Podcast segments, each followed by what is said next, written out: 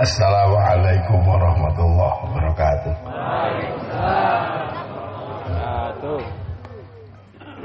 Yang saya hormati dan kita cintai Bebalwi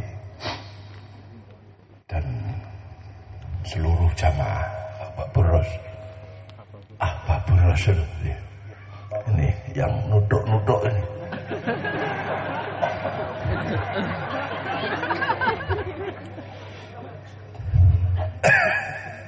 Saya masih. Ini belum bisa konsentrasi ya. tawarannya ini.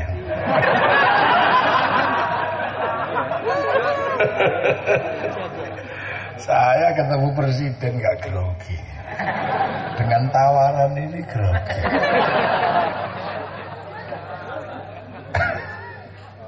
bener-bener kebayang deh.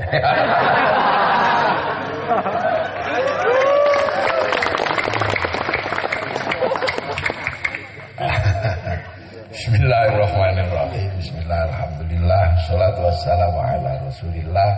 Sayyidina Muhammad ibn Abdullah Wa ala alihi wa ashabihi Wa zuwajihi wa zurriyatihi Wa ahli baitihi. Wa tabi'ahum bisan Yamil qiyamah Hadirin hadirat yang berbahagia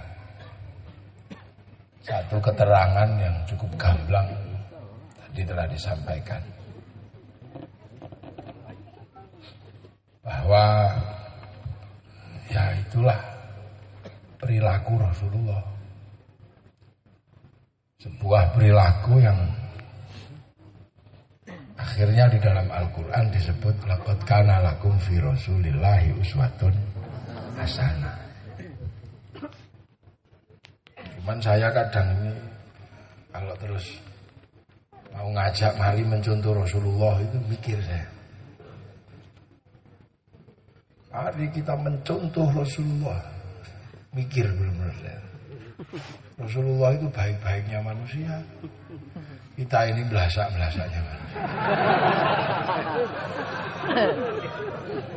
Kadang saya mikir. Orang-orang ini, Beb, jangankan nyentuh Rasulullah. Nyentuh penjenengan aja susah.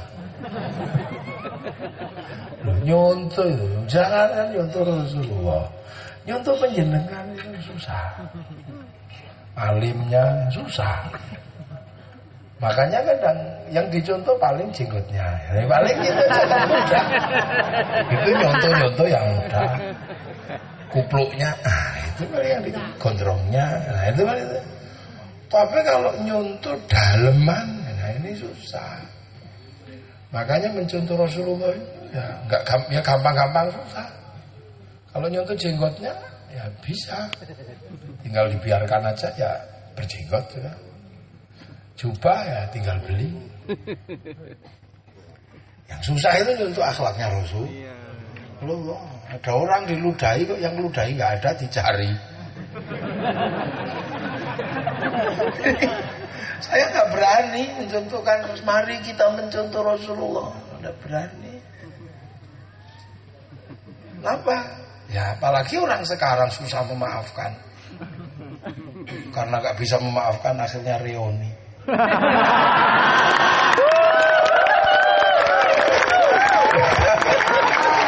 Itu kan karena gak bisa memaafkan. Lah ya akhirnya reoni.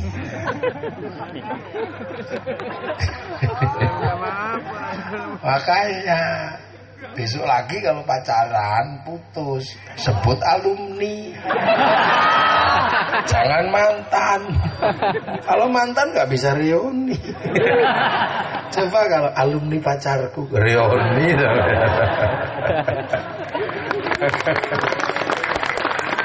Oh, mudah, memang nggak mudah.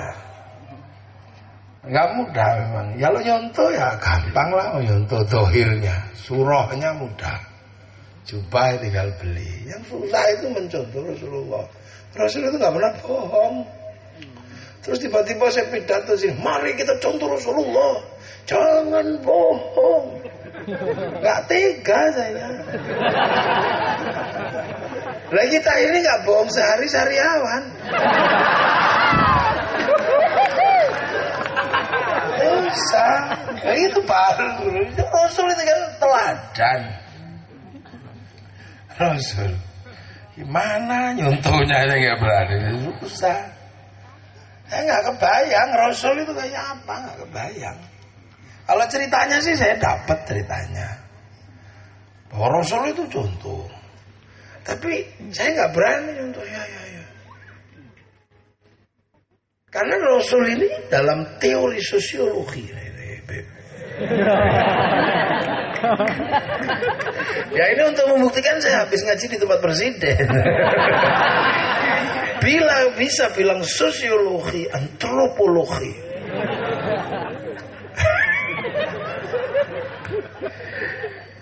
Ini ceritanya sih saya dapat ceritanya.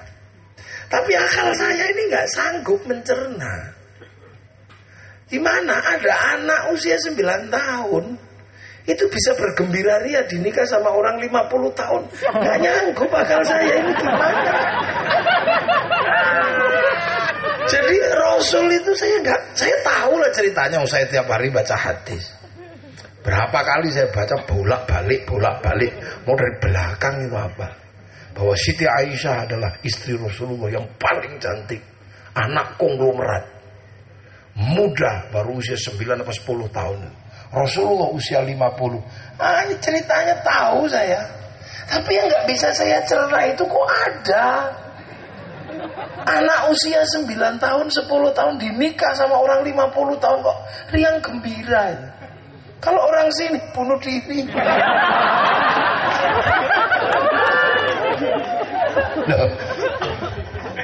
Jadi jangan sampai ini. Jangan sok-sokan ngerti Rasulullah. Maka jangan menurut Rasulullah nanti dulu. Gak kebayang ya. Sampai sekarang tak pikir itu gimana dulu ceritanya. Ini makanya banyak yang mengatakan Rasulullah itu tukang sih sihir kalau nggak paham. Suasana batin dan psikologi Rasulullah waktu itu kayak apa? Nggak kebayang saya. Sampai yang coba usia berapa? Berapa usianya? 70. 18. Coba dapat suami umur 40 gitu.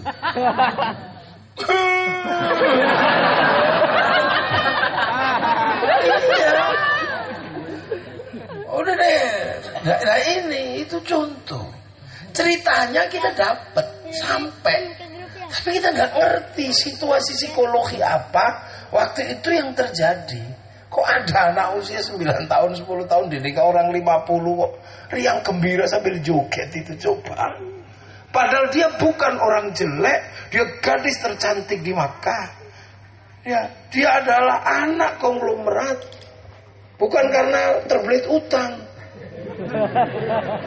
Emang taling. Kan gitu. Terus sampai bayangkan lagi. Ada Sayyidina Umar. Sayyidina Umar itu jangankan manusia. Setan itu dengar langkahnya Sayyidina Umar lari. Coba, itu kira-kira orangnya kayak apa seremnya? Nah, gak usah jauh-jauh. Orang seremnya kayak apa? Gimana oh, dibaik digambarkan itu alisnya itu sambung gitu nomor. Gini. Nggak pernah senyum. Kalau baca Quran menakutkan. Bismillahirrahmanirrahim.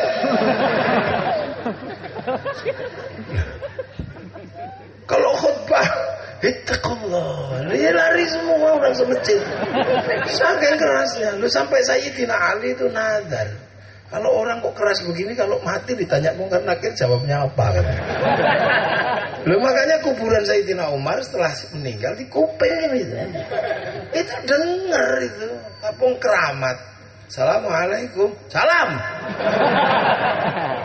Siapa? Mungkar nakir ya Umar. Ada apa?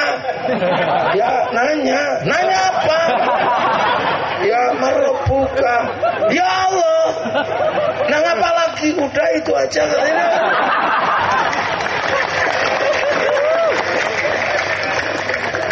Ini dedengkot ini. Kelahi gak pernah kalah. Lo kok terus bisa nurut sama orang yang nggak pernah kelahi itu gimana ceritanya?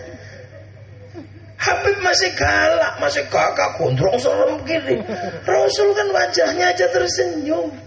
Wajahnya basam, punya wajah yang tersenyum. Nah itulah yang membedakan Rasulullah sama Abu Jahal.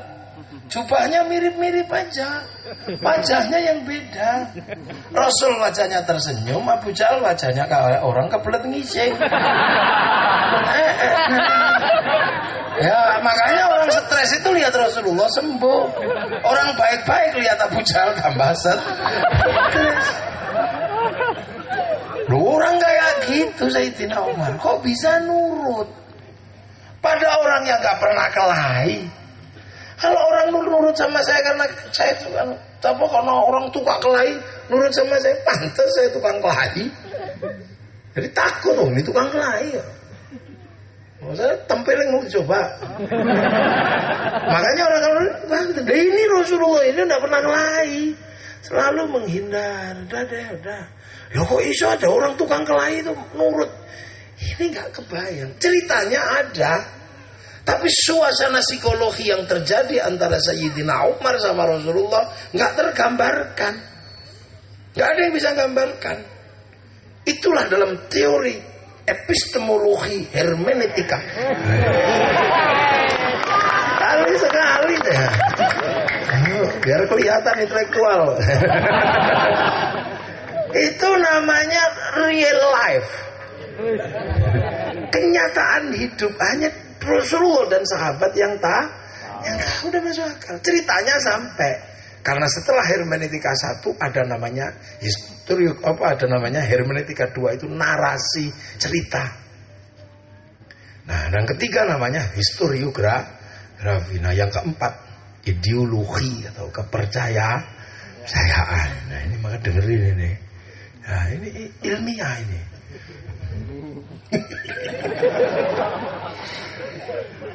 ya, untuk nutup grogi ini.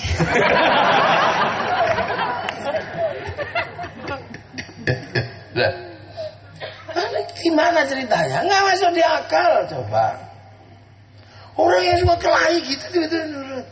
Nah, sekarang terus Siti Khadijah, Khadijah, Sayyidina Khadijah itu orang paling kaya, konglomerat paling kaya. Pembantunya ribuan. Lu kok suaminya di bukit? Kok bawa nasi ke atas kok gak nyuruh orang? Kita nggak kebayang penjenengan bikinin teh nyuruh.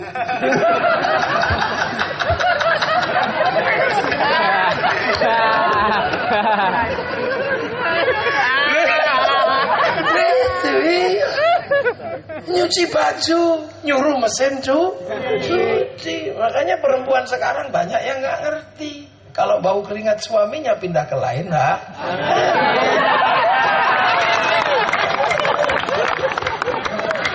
Ya karena nggak ada yang tahu baunya nggak ada. Apa yang tahu baunya mesin cu? Cuci. Padahal laki-laki kalau pindah ke lain hati baunya beda. Beda dong. Beda.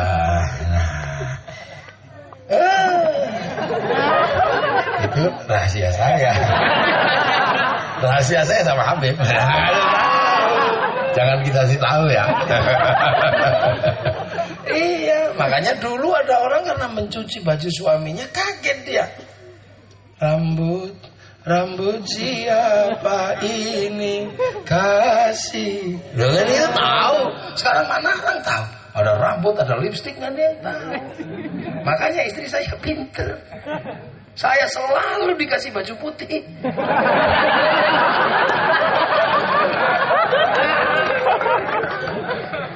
Jadi kalau ada lipstick nempel ketahuan gitu. Istri saya jago kalau men mengatur strategi itu. Jago. Eh, iya, iya. Bahkan ini. Nah, istri saya juga kirim laki-laki nganterin saya ke mana-mana. Dan dia patuhnya sama istri saya, bukan sama saya. Ini direkam. Dia lihat di sana. Kok jago kalau udah urusan begitu, mengolah. Nah Siti Khadijah ini orang paling kaya konglomerat. Bawa makanan sendiri naik ke atas gunung. Kok kok nggak nyuruh orang? Ini nggak bisa dinalar. Sayyidina Abu Bakar konglomerat paling kaya mau nuntun unta Rasul. Loh, yang Rasulullah bukan orang kah? Ayo coba ayo gila mereka. Ceritanya nyampe, tapi psikologinya apa kita nggak nyampe. Makanya Rasulullah ini dianggap tukang sihir. Dan inilah yang membuat sampai hari ini 100 tokoh dunia ditempati oleh Rasulullah. Karena perangkat sosial Rasulullah tidak memungkinkan untuk melakukan hal-hal yang tidak masuk ah, masuk akal. Bukan raja, bukan panglima perang, tapi mampu nyuruh 300 orang pergi menghadapi 3000 orang. Apa itu bukan lu mau mati bukan gitu. 300 orang ngadepi 3000 orang yang 4000 di perjalanan. Lu kok mau berangkat gitu. Coba. Sementara sekarang hanya itu bersihin masjid nanti ah. Suruh bersihin masjid nanti. Ah, itu perang 300 orang. Perlengkapan seadanya. Strategi seadanya ngadepi pasukan 3000 ribu. Berangkat siap. Oh, gitu. Kalau sekarang berangkat, ya, dulu beb. Lah itu yang tidak bisa dibaca psikologi apa yang ada dalam diri Rasulullah. Makanya Islam ini menjadi sesuatu yang tidak masuk akal tapi menjadi masuk ah, akal. Enggak masuk akal. Sampai kalau belajar Islam, sampai tahu asyhadu alla ilaha illallah wa asyhadu anna muhammadar rasulullah. Saya bersaksi tidak ada Tuhan selain Allah dan saya bersaksi Nabi Muhammad utusan Allah. Tidak ada Tuhan selain Allah kalau bilang begitu di Arab kan susah. Allah itu tidak kelihatan. Sementara ribuan tahun orang Arab itu punya patung yang kelihatan. Kelihatan. Oh biasa punya Tuhan kelihatan kok diajari Tuhan nggak kelihatan. Biasanya Tuhannya banyak diajari Tuhan satu. Apa tidak konslet? Iya, biasanya Tuhannya banyak diajari satu, susah memahaminya. Seperti saya biasa istri satu ditawari banyak, pusing juga. Gak biasa. Saya tidak terbiasa. Saya ngomong santri biasa dengan mulut yang berbeda-beda. Tapi dengan istri dua nggak biasa kayaknya. Gimana cari caranya? Satu aja pusing ya. Pagi-pagi sudah pidato.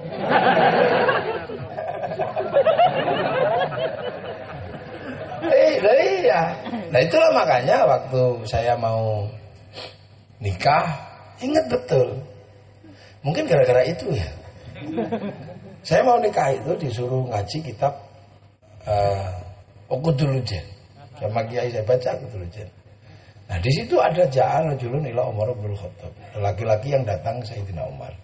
Saya nanya ini siapa? Oh Abu Dhar. Abu Dhar ngapain? Abu Dhar itu datang ke Sayyidina Umar untuk mengadukan istrinya. Jadi Abu Dhar itu punya istri satu. Tapi cerewetnya luar biasa. Sementara Abu Dhar itu status sosialnya kepala suku, panglima perang, hartanya banyak. Tapi istrinya satu itu cerewetnya luar biasa. Sampai berpikiran ya Allah kurang apa aku ini. Istri satu aja cerewetnya gini, aku kaya, panglima perang. Istri satu cerewet, awas tak tukar tambah ini. Tapi sebelum tak tukar tambah sebaiknya anu ini saya konsultasi sama Sayyidina Umar. Pasti ngerti lah caranya menaklukkan perempuan cerewet kayak gini. Mau setan aja takut. Datang sore-sore, Waalaikumsalam. Gak jadi karena gak ada jawaban. Ternyata di dalam rumah Sayyidina Umar ada perempuan ngumel. Ternyata punya Atikoh lagi ngumeli Sayyidina Umar. Sayyidina Umar diem gitu. Diem gitu. Selesai ngomel baru Assalamualaikum. Salam. Siapa itu? Abu Dhar ya Umar. Insyaallah Khair khair. Ada apa sore-sore begini? Jadi Umar. Sama saja.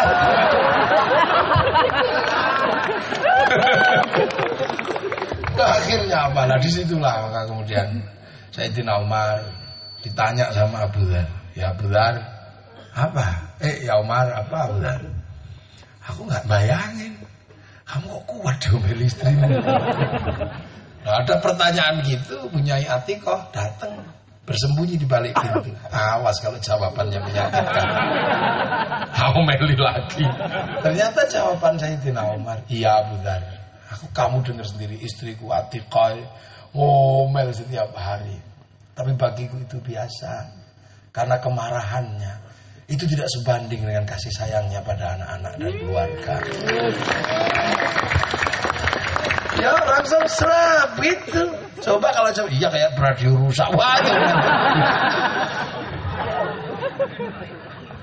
Nah itu makanya kemudian saya tiba diweling sama guru saya. Ya, kamu kalau ingin punya keturunan yang hebat, contoh saya Sayyidina Umar. Loh, gimana Kiai? Contoh yang apa? Jangan suka marahi perempu perempuan gitu. Diemlah kalau perempuan mengumel. Walaupun kamu sanggup marah, tapi kalau perempuan sudah marah, diam. Maka perempuan akan reda dan tenang. Kalau perempuan hatinya tenang, gendong anak tenang. Membelai anak dan tenang. Tapi kalau perempuan emosi, jantungnya panas, dua payudaranya ikut panas, air susunya panas, diminum bayi, bayinya panas, maka dari dedek bisa menjadi bengek. Nah itu iya benar. Dibilang saya, kamu jangan suka marahi perempuan. Perempuan itu sawah. Sawah itu harus selalu teduh dan dingin karena untuk nanam. Apalagi kalau sudah ditanami, jangan dibakar tanamannya kebakaran. Iya, makanya perempuan ini seperti sawah, biar tanamannya bagus, aliri air yang bagus kasih pengairan yang indah, pupuk yang indah, maka perempuan jangan sekali-sekali nggak pegang uang. Lady kasih uang biar hatinya ten tenang. Kalau hatinya tenang, ngomong anak juga ten. Dan jangan dimarahi, sawah nggak boleh dibakar, harus tetap tenang. Makanya kalau perempuan lagi marah itu biasa aja. Nggak usah heran dong dia buang sampah. Nah laki-laki ini kan tempat sampah. Kalau sampahnya bang jangan ditutup biar sampahnya nggak masuk. Nah itu. Nah kenapa perempuan itu hidupnya stres? Stres gak ada laki-laki sih enak. Perempuan dititipi anak 9 bulan di dalam perut.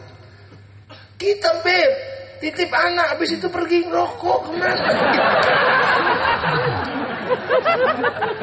iya kan? iya tut ini enak. Perempuan nanggung sembilan bulan. Tengkurap gak enak, miring gak enak, ini nungking gak enak, apa aja gak enak. Setelah itu bertarung mempersiapkan apa kelahi, kelahiran. Setelah itu gendong anak gini, aduh ya Allah, Pagi-pagi istri saya sudah pidato. Yang dipidatoi anaknya. Dan saya kadang itu gayanya kayak bela. Bela anak. Istri ngomel gitu. Nah, jangan anak kok dimarahi terus. Biarin. Iya, ngomel pokoknya kalau udah terkait itu ngomel. Saya cuma diam aja. Nanti anak saya dibangunin, dicubit, nangis. Eh, gitu terus dijejer di kamar mandi disemproti. Habis itu didulang satu-satu pakai sepatu salah apa-apa salah mungkin. Nah saya pernah sekali ngomel sama istri saya. Bu jangan gitu ngurus anak yang baik. Rumah itu berantakan. Uh, sudah ya Allah. Eh, jangan gitu ngurus anak yang baik, yang bagus. Tiba-tiba istri saya itu gak pernah itu aku dipegang tanganku. Mas, apa? Marahi aku terserah. Tapi aku pingin satu saja. Apa? Kita beralih. Aku jadi laki-laki, Mas jadi perempuan. Saya bilang, ya, sehari aja ya. Benar sehari saja. Aku yang ngatur strateginya. Ya terserah, pokoknya kita berganti peran. Engkau ibu, aku bapak. Nah, terus Ya terserah mas gimana. Oh ya sudah aku ngerti caranya. Ini ada uang 10 juta. Pergi ke mana terserah. Kamu cari teman-temanmu yang paling kamu kenal. Ajak makan. Tapi berangkat dari rumah. Jangan sampai anak-anak tahu. Jam 2 malam sudah harus pergi dari rumah ini. cari temanmu, ganti aku yang akan jadi bab, jadi ibu. Wadah, istri saya langsung eh, menyetir mobil wes sama teman-temannya. Wah, jadi aman saya. Ada tamu, anak masih tidur. Begitu subuh, mulai eh, ya Allah bangun bangun bangun bangun eh, eh yang pertama ditanya ibuku mana eh Eh, ya Allah, ada yang ngompol, ada yang pempesnya di bawah gini, ada eh eh ya, ya Allah, gak kebayang saya. Eh, ya. Wah itu ke kamar mandi, dimandiin kenyepen, kedinginan. Waktu didulang kebesaran saya dulangnya, piringnya dilempar. Ya Allah. Bis sudah bis saya gak kebayang. Bis itu ya Allah dia ngompol. Remote AC dibuang. Aduh aduh lipstick ibunya habis itu ngecat tembok. Terus baju ditarik ya Allah. Jam 10 udah mendekati menyerah saya. Kuat aku tapi harga diri.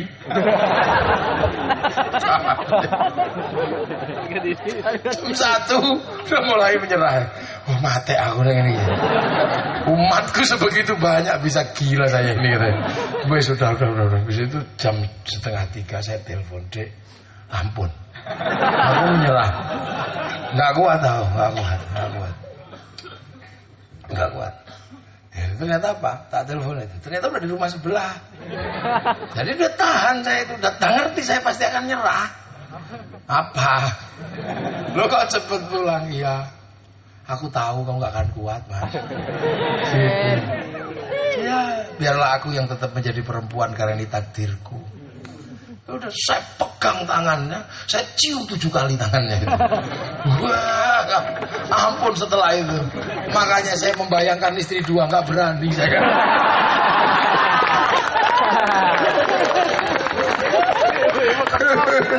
Begitu tadi. Bapak menceritakan tentang banyak sini. Saya lihat sound system kayak lihat wajahnya.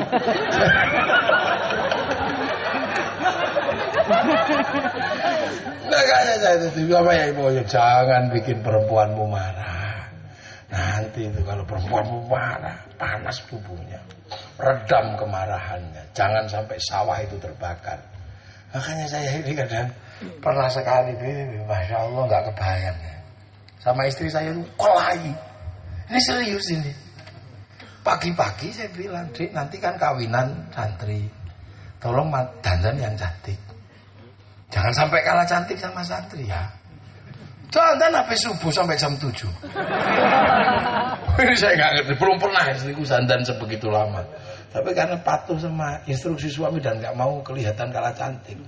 Apa yang terjadi? Keluar dari kamar. Ah, saya belum pernah lihat istri saya secantik itu. Belum pernah. Dari semenjak saya nikah belum pernah lihat ada perempuan secantik itu dari keluar dari kamar saya nggak tahu doanya apa. Pasti mirror mirror on the wall. nah, habis itu saya duduk di mobil di sebelah sini pergi sebelah sini namanya Arifin yang nyopiri saya santri nah di belakang ini istri saya eh kayak lirik-lirik dari kaca eh, aduh ini nggak jadi berangkat ini kayaknya. Saya bilang ada hal lain yang harus diselesaikan. Tapi udah terlanjur jalan. Ya Allah begitu berhenti di lampu merah tak lirik istriku. Begitu habis lirik istriku lihat ke depan saya. Ternyata di depan situ di lampu merah ada perempuan cantiknya luar biasa. Rambutnya merah kacamatanya diubun-ubun ini nih ini masalah. Langsung nggak ada rimnya. Ya Allah pin iku lono wedok ayu ini perlu ya itu nggak pakai nunggu detik. Tiba-tiba dari belakang ini saya dicubit kerasnya Nah gitu dasar matanya laki-laki. Aku sudah dandan dari pagi gak ada yang muji. Itu perempuan sudah tersembunyi masih kelihatan. Dasar matanya laki-laki. Habis itu darah air matanya keluar semua. Udah blonteng semua. Ini pengalaman saya. Dan saya nggak mungkin menarik kalimat saya. Enggak dek, nggak mungkin dong saya udah ngomong. Akhirnya saya nggak bisa apa-apa. Sesek ini mau dicubit di sini. Wah, gitu. Saya cuma bilang sambil mutar otak ya. Karena yang namanya santri dulu. Putar otak. Salah kata. Iya, Dik. Apa aja? Dasar matanya laki-laki. Untung bukan dasar mata kiai gitu. Dasar matanya laki-laki. Perempuan sudah tersembunyi begitu masih kelihatan. Iya, aku lihat dengan jelas bahwa di situ ada perempuan cantik. Tapi dia sudah tersembunyi, Mas. Apa selalu begitu matamu? Iya. Karena aku laki-laki. Perempuan cantik tersembunyi kayak apa pun pasti aku tahu dan mampu melihat. Karena kalau aku nggak mampu melihat perempuan cantik dan tersembunyi, mana mungkin aku dulu menemukanmu.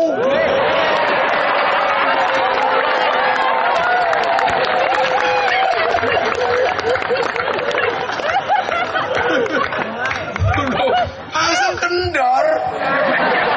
Enggak.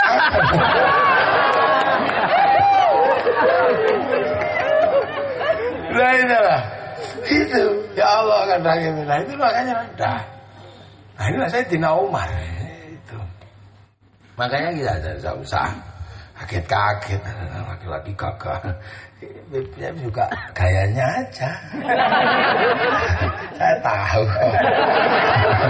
Makanya kalau ada pawangnya. Jadi memang ini kita nggak bisa membayangkan Rasulullah itu dengan teori-teori hadis yang ada itu itu adalah ceritanya situasi psikologisnya nggak bisa kita tang tangkap bayangkan Islam itu mengajarkan sesuatu yang nggak bisa yang nggak dikenal oleh orang Arab sebelumnya orang Arab itu jarang mandi tiba-tiba Islam nyuruh man mandi toharoh pakai air di sebuah tempat yang nggak ada air coba Orang minum aja susah suruh mandi. Suruh jinabat. Padahal air aja susah. Minum itu lo susah malah disuruh buang air untuk man mandi. Iya kalau orang sini jinabatnya sebulan sekali. Orang sana semalam delapan kali. Karena makanannya kambing. Sini kan terong. Nah, tempat yang panas seperti itu disuruh puah puasa. Tempat yang panas disuruh buka kepala kalau lagi tawaf. Di mana syahwat terhadap perempuan begitu tinggi, kalau tawaf perempuan malah disuruh buka mu, muka. Syahwatnya tinggi. Sementara pada saat yang sama, yang laki-laki disuruh pakai baju nggak ada jahitannya coba. Itu kalau mau melakukan sesuatu kan tinggal wes gitu aja. Coba. Wih, lu gitu bisa dipatuhi sama orang ah, Arab. Bisa dipatuhi. Loh ini kan ceritanya gimana? Makanya kalau bisa cerita bisa. Tapi yang paham siapa? Ya orang yang hidup bersama Rasulullah. Maka yang bisa mencontoh Rasulullah adalah orang yang hidup bersama Rasulullah karena ngerti suasana batin di mana Rasulullah ada. Kalau kita katanya. Loh kalau kita kan cuman katanya. Oh, kita nggak pernah ketemu Rasulullah. Ya cuman katanya. Bintang kecil di langit yang biru. Amat banyak menghias angkasa. Nyanyi kita. Tapi di tempat yang sekolah tunanetra. Bintang kecil di langit yang biru. Katanya. Ya kan nggak lihat sendiri mereka ada coba. Nah generasi kita ini sudah generasi kata katanya. Makanya jangan sok-sokan. Menurut Rasulullah, iya menurut Rasulullah, kita tahu ceritanya, tapi nggak ngerti situasi psikologis, psikologisnya. Bagaimana bisa seorang Salabah bin Abdurrahman diutus Rasulullah menembus kota Madinah? Begitu melihat perempuan telanjang tanpa sengaja, saking takutnya bersumpah tidak akan buka mata sampai ma mati. Terus sampai tak suruh nyontoh yang begitu. Wah ada gedeknya jadi polongi.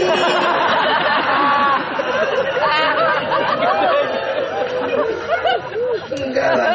Sorry, sorry. Ya enggak gitu. Udah, udah. Lalu kita mau ngomong apa? Coba. Ayo. Kita ngomong apa? Kita bisa cerita. Makanya kiai-kiai tidak pernah mari kita langsung mencontoh. Enggak ada kiai enggak. Kita ini sudah tidak ketemu Rasul. Ketemunya para habaib begini ini. Ya kira-kira beginilah. Gondrong-gondrong juga gitu Rasul kan. Rasul kan gondrong juga. Makanya kalau potong sahabat berebut rambutnya. Itu yang tersisa kan panjang sekali itu rambutnya. Emang Rasul rambutnya pendek? Enggak panjang. Ini. panjang rambut Rasulullah. Oh, ada rambut Rasulullah kok pendek gini. Eh, rambut tentara. Rambut pansel. Rasul rambutnya panjang. Kakak Rasul. Gini.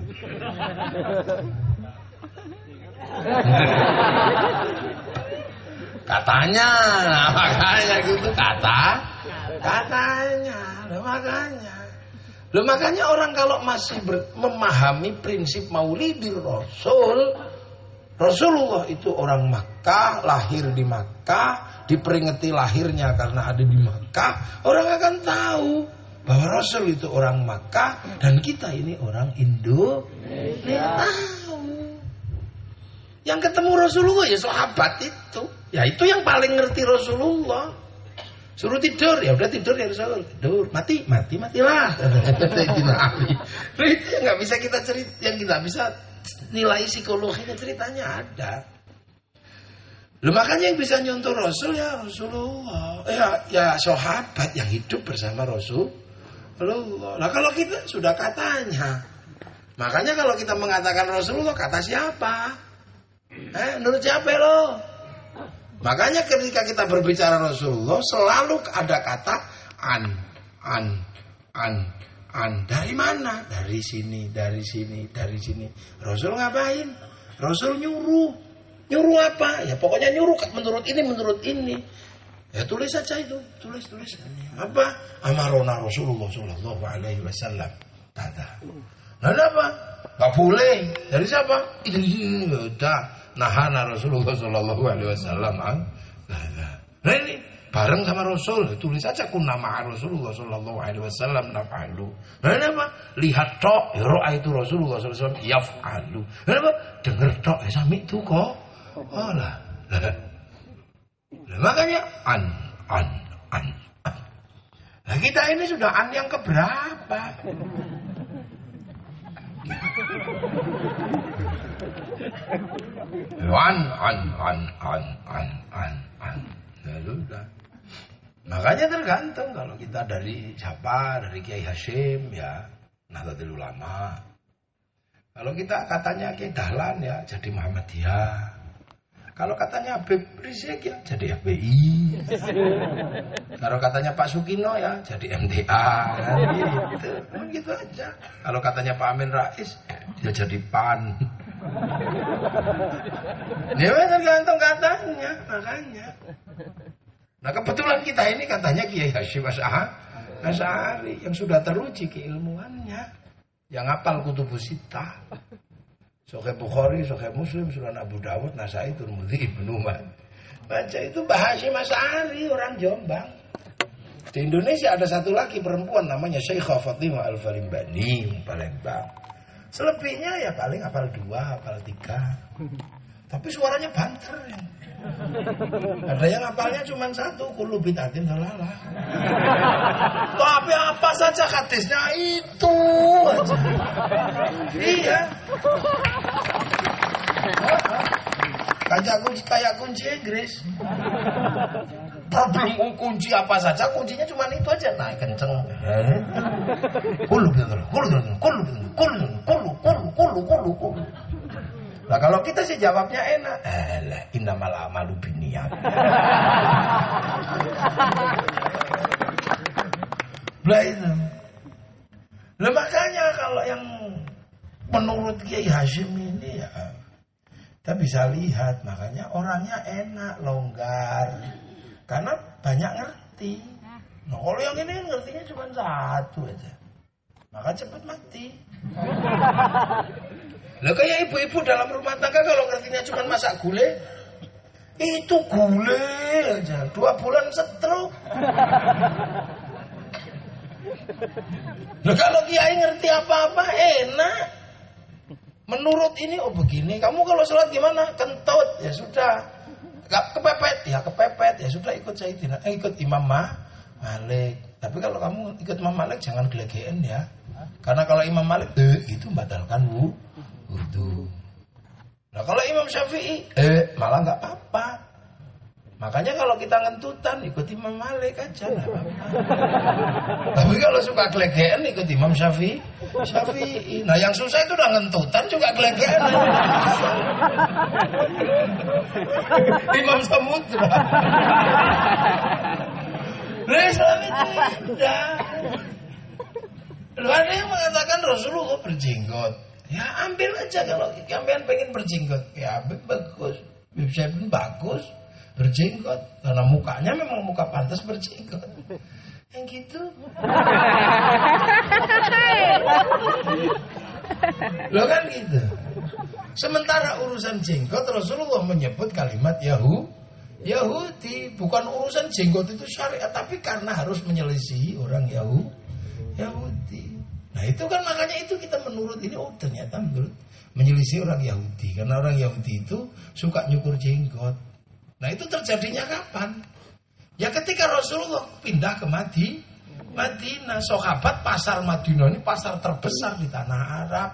Ketemu sama orang, ya Rasul, di pasar itu ada orang pipinya tembem gini, kumisnya dua, jenggotnya di sini, tapi barangnya bagus-bagus. Orang mana itu ya Rasul? Itu orang Cina. Utrubul ilma walau bis. Waktu di Mekah belum ketemu sama orang itu. Nah begitu di Madinah besoknya lagi kita ketipu ya Rasul. Ketipu gimana? Ada pedagang licin kayak belut kecemplung oli. Ini tipu, ini tipu, ini tipu. Belum ditawar katanya ada yang nawar 10 juta. Barang 10 ribu dijual 100 ribu. Kita ketipu. Itu kira-kira siapa ya Rasulnya? Oh itu biasanya Yahudi yang suka begitu. Kalau kamu pengen tahu orang Yahudi tidak ya lihat aja jenggotan apa enggak. Kalau nggak jenggoten, belidit itu itu Yahudi, rambutnya hitam walaupun tua, giginya juga utuh walaupun tu, tua. Oh gitu ya Rasul. Nah kenapa? Itu dulu umatnya Nabi Musa. Nabi Musa mau dicabut nyawanya sama malaikat Israel. Malaikat Israel ditempeling. Pokok. Palanya pecah. Baca tafsir Ibnu Katsir ada. Palanya pecah, tapi wong malaikat ya celing keluar utuh lagi. Kamu kalau sama orang itu hati-hati ya Israel. Kenapa ya Allah? Oh, jangan kan kamu, aku aja pernah ditantang dengan dia. Tentang ilmu habis, ya enggak, masih ada. Tak kasihkan khidir, cari gagal dia.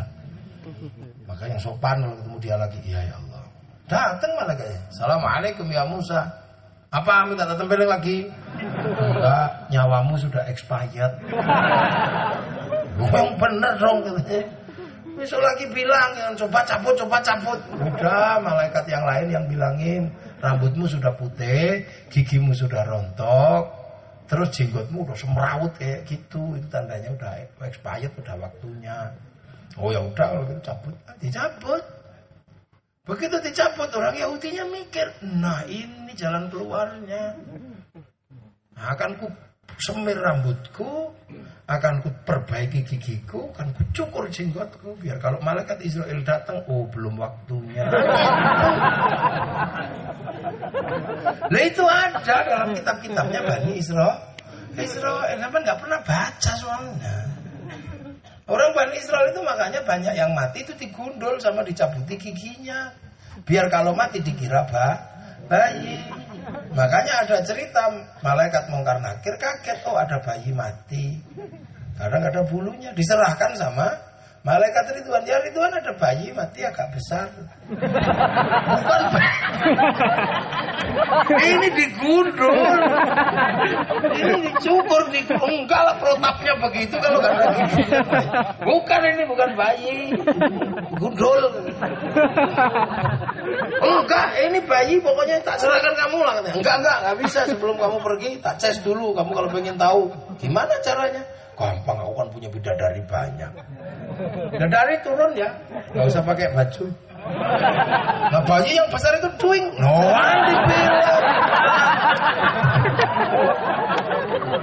Nah itu ada dalam kitabnya orang Bani Israel. Jadi makanya tafsir Bani Israel itu masalah. Nggak suka diajak.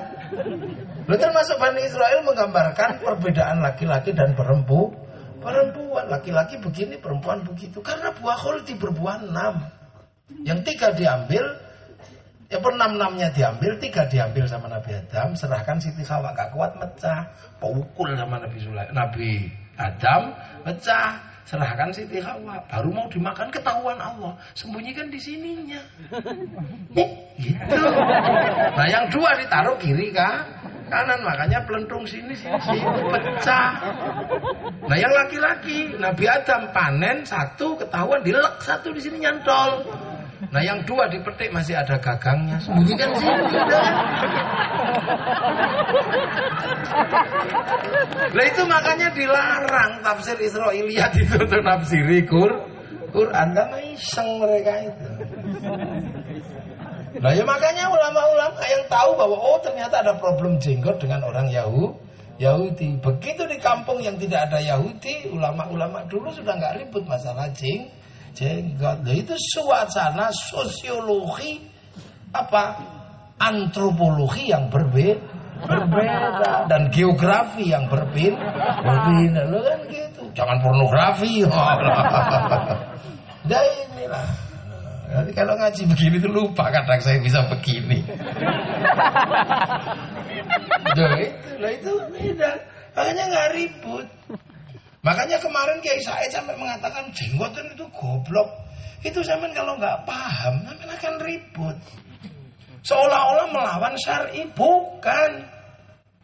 Di Surabaya itu di Jawa itu kan banyak makam wali. Tiba-tiba ada orang-orang iseng mengatakan wali songo tidak ah, tidak ada. Oh tidak ada itu wali songo. Pak wali songo fiktif. Karena sebelum wali songo Islam sudah masuk ke Indonesia lewat jalur mana? Lewat jalur dari Aceh. Nah ya rusuh tuh. Wali songo dibilang nggak ada. Nah yang bilang begitu jenggotan semua. Ada bahasa lama jenggotan, ada inisialnya siapa? ada istilahnya, ah, ada inisialnya ah, BR, BS, Badrus Salam. Ketularan saya sama website ini ketularan saya. Nah, itu mengatakan wali semua tidak ada. Ada SB, Subhan Bawazir. Enggak jadi inisial kan? ini sih sial. Ada namanya uh, Zainal Abidin. Ini juga brewon. Nah makanya terus Kiai Said kalau dasar orang kalau jenggot ini goblok. Nah orang ini balas Kiai Said yang goblok. Orang wali songo apa penerus wali songo kok mengatakan orang berjenggot itu goblok? Padahal seluruh wali songo itu berjenggot. Loh, katamu nggak ada. Kok sekarang jadi berjenggot? Nah inilah. Bisa. Makanya kita ini jadi orang. Kita ini sesuai pangkatnya masing. Masing mengikuti Rasulullah dengan gayanya masing-masing. Ada gaya pengikut namanya soha. Makanya ada tingkatan namanya ahli sunnah wal jamaah. Ahli sunnah itu tetap tingkatannya beda-beda wal jamaahnya. Dawal jamaah pertama sahabat, wal jamaah berikutnya apa? Tabi'in, wal jamaah berikutnya tabi'at tabi'in, jamaah berikutnya tabi'at tabi'at Ya kita ini wal jamaahnya siapa? Wal jamaahnya ulama. Wong kita ini ketemunya sama ulama. Ulama. Kalau kita ketemu Rasulullah namanya soha, sahabat. Sahabat itu apa pun bentuknya sahabat. Mau pinter, mau bodoh, mau apa ya sahabat. Tapi kita ini ketemunya ulah ulama bahwa kita ini yang kita hadapi kita ketemu di generasinya ulama yang disebut oleh Rasulullah warasatul ambiya. Dan namanya pewaris kan harus punya sertifikat. Itu aja kan. Dari siapa? Oh dari guru saya. Gurumu dari mana? Dari Kiai Hashim. Kiai Hashim dari mana? Dari Kiai Asyari. Kiai Asyari dari mana? Dari Kiai Khairan. Kiai Khairan dari mana? Dari Kiai Abdul Wahid. Dari mana? Ya Abdul Halim. Dari mana? Itu dari Yai Sufyan. Dari dari mana itu dapatnya? Dari Yai Jabar. Dari mana? Dari Yai Jab, dari Yai Abdurrahman Sambu. Dari mana? Yai Abdul Halim. Dari mana? Dapatnya? Dari Yai dari Sunan Geseng. Dari mana? Dari Sunan Kalijaga. Dapat dari mana? Sunan Bonang. Dari mana? Dari Sunan Ampel. Dari mana? Babrohim Asmoro Kondi. Dari mana? Saya Jumatil Gub. Kubro. Dari mana Said Muhammad? Dari mana Said Ahmad Jalaluddin? Dari mana Said Abdul Malik? Yang menurunkan plat Asmat An ini mau dibantah. ya. Klan beliau ini dari Syed Abdul Malik. Mau dibantah. Itu yang bantah kemarin tak tali orang. gitu. Nah itu dari mana? Dari Syed Alawi ambil fakir. Dari mana Syed Ahmad Sokhib Merbat? Dari mana Syed Ali Khulik Qasam? Dari mana Syed Alwi? Dari mana Syed Muhammad? Dari mana Syed Alwi? Dari mana Said Ahmad Al-Muhajir. Dari mana Said Aisyah Nabi? Dari mana Said Abaidillah? Dari mana? Said Muhammad. Dari mana? Said Ali Uraidi. Dari mana? Kan gitu terus ditanya. Dari Said Ja'far Shadiq. Dari mana Said Muhammad Bakir? Dari mana Said Ali Zainal Abidin? Dari mana? Sayyidina Hasan Husain. Dari mana? Dari Sayyidina Ali. Lihat dari mana? Ini yang dapat dari Rasulullah Muhammad Sallallahu Alaihi Wasallam. Kita ini jamaahnya ulama tuh. Makanya ulama-ulama bikin organisasinya ya Nahdlatul ulama. mau pangkatnya cuma pangkat muridnya ulama kamu itu. Kalau muridnya Nabi kamu Nahdlatul Sokabah. Loh itu lo makanya. Lo makanya orang NU ini gak gampang konslet. Karena tahu urutan maulid dan urutan khol. Ibarat kepegang sirotol mustaqim tidak kehilangan sirotol ladina an'amta alaihim. Memang itu tidak dibuat oleh para ulama. Dibuat agar kita tidak kehilangan kon kontrol bahwa kita punya generasi yang berbeda, gayanya berbeda. Jangan kemudian ini zaman Rasul gak ada, ini zaman Rasul gak ada, ini zaman Rasul gak ada. Mukamu itu gak ada di zaman Rasul. ya Allah, kadang itu sok-sokan orang-orang Nah ini makanya maulid, khol. Bagi generasi milenial ini sangat dibutuhkan. Begitu zaman milenial ini sangat dibutuhkan. Kenapa? Orang bisa tidak butuh siapa-siapa di generasi milenial ini. Dulu zaman saya ngaji, mesti ketemu guru.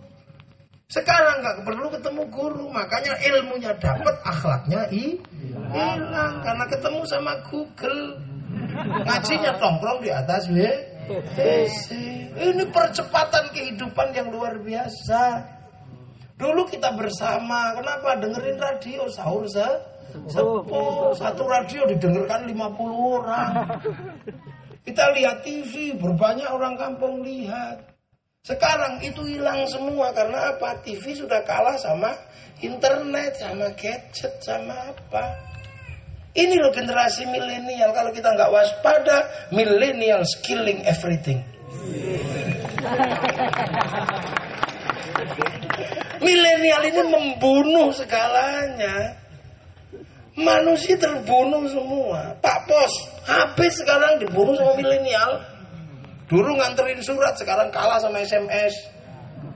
Dulu saya waktu kirim surat sama kekasih saya itu, saya cari kertas pink.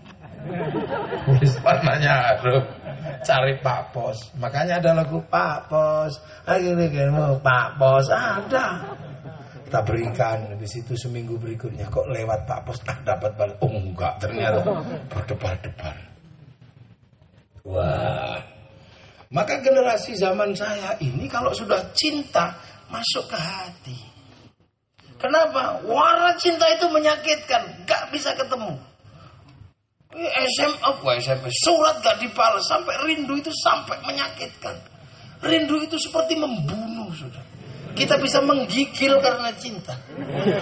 Karena nggak ketemu. Lihat tiang listrik seperti lihat wajahnya. Makanya orang-orang tua seusia kita memang kalau berkomitmen kita bisa pegang karena cinta itu sampai di sini. Anak-anak muda sekarang nggak merasakan indahnya cinta. Anak milenial tidak merasakan cinta yang menyakitkan, yang menusuk tidak lagi dirasakan. Karena cinta begitu mudah dikeluarkan, begitu rindu, langsung kirim wajah kita. Pet. Langsung bawanya, peke, peke, peke, peke, peke. Mah, mah, mah, mah, mah. Mudah sekali. Lah, supermarket supermarket itu nanti juga habis karena anak sekarang bisa belanja on online. Anak saya usia 14 tahun sudah tidak pernah jarang belanja di Indonesia. Belanjanya ke Kanada. Oh, anak saya. iya usia 14 tahun kalau belanja ke Missouri. Kemarin belanja dari Kanada. Saya tanya berapa nak harganya? 17 ribu. Itulah sewu tuh kok Kanada. Apa? Peniti gitu. Loh itu terus ongkosnya berapa? Kita nggak kebayang loh itu loh masa depan. Nah itu kalau terjadi dalam agama sangat beresiko karena orang bisa belajar langsung dari sumber, kehilangan jarak yang jauh, kehilangan ruang dan waktu dan waktu. Makanya orang sekarang langsung mari kita belajar kembali kepada Rasulullah. Kenapa? Karena bisa baca Quran dan Sunnah dalam kitab yang lang langsung dibaca. Kalau nggak bisa ya cari terjemahan. Dunia dilipat semua hari ini. Dulu kalau mau baca Quran, nunggu Qurannya Pak Lurah selama seminggu baru bisa kita baca. Dulu zaman segitu. Dan gitu, baca Quran. SMS sekarang nggak bisa, pengen lihat Afrika dulu nunggu flora dan fau, fauna. Eh di TV. Lah sekarang kamu mau lihat dunia dari sini cukup India keluar. Bokong India keluar. Tengu India keluar. Keluar. Loh ini dunia saya nggak butuh siapa-siapa. Nah dalam agama pun orang menjadi mudah belah belajar. Langsung menurut Rasul begini, menurut Rasul begini, begini. Makanya banyak sekali orang sekarang yang kehilangan ruang dan waktu, kehilangan jarak. Hasilnya apa? Ya orang ini menjadi orang-orang yang tidak lagi memahami bahwa ada perjalanan panjang. Islam itu melalui proses wal jamaah yang berbeda. Beda. Langsung ahli sunnah. Ya nggak apa-apa kalau kuat. Tapi lama-lama sebagian kon konslet Tahu-tahu jadi teroris itu kan. Ya, makanya dulu para ulama bangun dibikin khol khol khol asalnya ziarah kubur guru kubur guru. Hasilnya apa? Mencintai tanah di mana gurunya bersemayam. Pada saat itulah tumbuh namanya cinta terhadap tanah ah, air. Itu mekanismenya. Kita ini puluhan bangsa yang berbeda-beda. Maka semuanya dibikin bagaimana? Bersatu bersatu. Makan tumpeng biar bersatu ingkung ayam biar bersah, bersatu. Loh ini yang dulu dilakukan oleh para ulama. Nah sekarang orang langsung cheat gitu. Dia nggak ngerti, makanya taunya bahwa jataka dolam, fahada. Dia tidak tahu al-amin, tidak tahu apa. Itu. Ini yang nggak ini, ini. Makanya para sekarang masih langsung kembali pada Quran dan Sunnah. Ya karena apa? Dia bisa belajar langsung kepada Quran dan Sunnah dan sunnah. Dia lupa bahwa Quran dan sunnah itu tumbuh dari psikologi manusia pada zaman zamannya. Nah, itu makanya jangan heran sekarang. Balik sana, nah, ada fitnah. Nah beliau saya senang beliau kupas satu-satu. Nggak sempet kalau saya. Ya nggak sempet ya ngupas nggak sempet. Karena saya selalu grogi kalau lihat gini. Grogi. Nah inilah. Nah makanya orang yang suka maulid, suka khol, nggak lupa, nggak pernah lupa lompatannya itu nggak terlalu jauh. Masih punya guru di kampungnya apa. Yang lain langsung melompat. Makanya orang-orang yang konslet-konslet itu nggak suka mulutan. Ya kan? Nggak suka khol. Akhirnya lupa bahwa dia kedudukannya muridnya ulama. Ulama langsung kayaknya kayak muridnya Nabi. Asyida awal kufar ruhama ubainahum tarum rukaan sujada yabtaquna fadlan min Allah wa ridwanan simahum fi wujuhi min athari sujud. Langsung galak sama orang kafir. Ya, ya itulah. Nah ini makanya untung kita diajari metodologi meruntut ruang dan waktu dan waktu. Selamat akhirnya. Nah ini loh bahwa maulid sesungguhnya adalah produk sosial untuk apa? Membuat manusia tidak kehilangan kontrol dalam ruang dan waktu yang berbe berbeda. Nggak mau, ya mau mainstream. Langsung konslet. Kita nggak punya listrik, yang punya listrik orang jati lu, luhur sana. Maka orang sini bangun tiang sama trafo. Kabel tiang trafo, kabel tiang tra, trafo. Masuk rumah kasih meteran paket berapa yang kamu butuhkan? 300 apa 250, apa 600, apa 900, apa 1300. Dari dalam rumah itu kita colokkan TV, TV-nya selamat.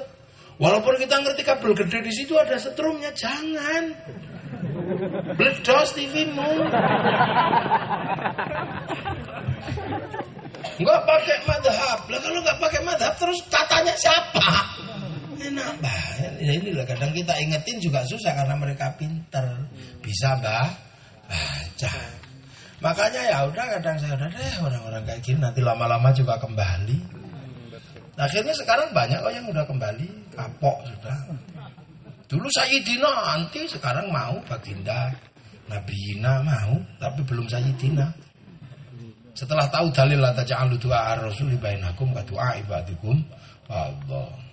Tumpeng nggak mau, sekarang nasi kotak mau. Ya. Ayam nggak mau, tapi suwi tok mau. Itu, iya kan? Suwo nggak mau, tapi rukyah mah mau. Mau semua sekarang. Ilah ruhi nggak mau, tapi semoga arwahnya mah mau. Alat musik nggak mau, tapi mulut mau tem tem tem. Namanya nasyid. Nasyid. Makanya kalau mereka selalu mengatakan, mari kita kembali kepada Quran dan Sunnah, ya kembalilah, wong kamu pernah pergi.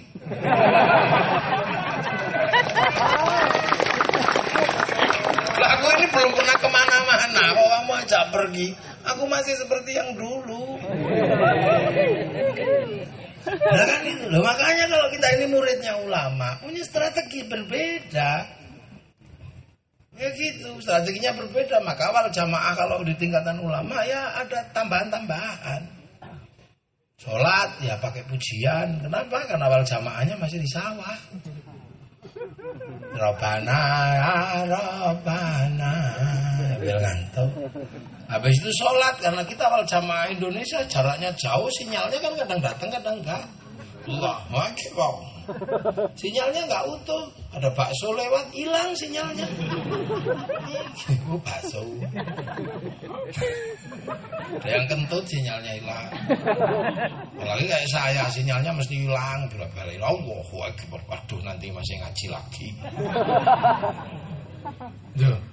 Makanya apal jamaah kita habis sholat apa? Jadi tambal wong bocor semua pakai di la Ada yang protes. Zikir kok begitu? Rasulullah dan sahabat kalau zikir diem. Ya Rasulullah sama sahabat, sahabat ditetring sama Rasulullah.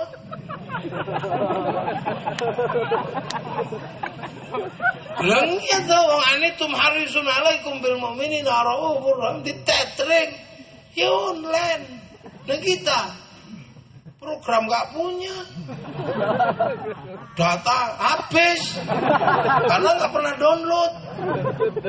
Nah kalau Rasulullah download program kenabiannya 15 tahun naik turun gua kira. Maka bisa kita akses. Coba si Abdul Qadir Al Jilani ngakses programnya downloadnya 25 tahun di Padang Pak. Pasir. Itu. Di download di sana Kan gitu Sunan jaga downloadnya berapa? Tiga tahun. La haula wala quwata illa Kita kalau diajak download langsung listriknya mati. Ya Allah, ya Allah, ya Allah, ya Allah. Mana kita punya kuota ya punya kita kuota. Ya Allah ya. Ya Allah ya Allah. Ya Allah ya Allah. Lama sekali. Makanya kita nggak pernah punya paket data, kita nggak pernah download. Kan gitu, makanya suka cari wifi gratisan. Deh ya, ada kiai datang, barokah, barokah, barokah. Nah gitu lah, itu wifi gratisan. Iya. Sukanya ngakses program orang. Bila hadrati Syabdul Qadir al-Jilani, itu kan .co.id. Nah itu makanya jangan sok-sokan orang nggak punya pakai data kalau diem begini. Yang netring siapa? Ya tidur. Nah inilah maka wal jamaah kita ini coraknya adalah corak yang sangat indah. Puasa, eh, puasanya beda. Nah, di Arab sana kalau puasa keluar rumah lihat batu khusyuk. Di sini keluar rumah lihat jambu. Lihat belimbing daripada nggak khusyuk tidur aja kamu. Dalilnya apa ya? Naumuso imin ibadatun. Ya sudah tidurnya orang puasa itu ibadah ibadah. Nah, begitu tidur terus kiainya sepi, cari pasar, beli mercon. Nah, makanya kalau ada orang merconan nggak usah dimarahi karena itu perangkat ahli sunnah wal jamaah. Itu kan sama, nah inilah. Yang kayak gini jangan dilupakan. Haji mana? Ya ke alun-alun Kerawang. Hmm, nanti ngantrinya lama pakai kain ikhram. Lah baik Allah kejan, bapaknya triplek. Itu wal jamaah Indonesia. Nah seperti malam ini solawatan itu apa? Agar kita dikenalkan oleh ulama kepada Rasul. Lu jarak yang sangat panjang ini. Makanya ada yang kanjeng Nabi Muhammad lahir di Mekah, Nino, ni Senin, rolas mulut, tahun gajah. Ada yang marhaban ya nurul aini marhaban marhaban. Hmm. Yang muda. Wassalamun stamirun Lakini ada janda Santri muda yang tua ya Halo ya Nabi Assalam Wal jamaah tua. Wal jamaah Sunda. Ya Rasulullah salam. Assalamun alaik Aslilin Wal jamaah dangdutan ya. Itu apa? Lupa Ya Rasulullah Salamun alaik Ya Rabbi Aisyah Lima Satu fatayya karena suka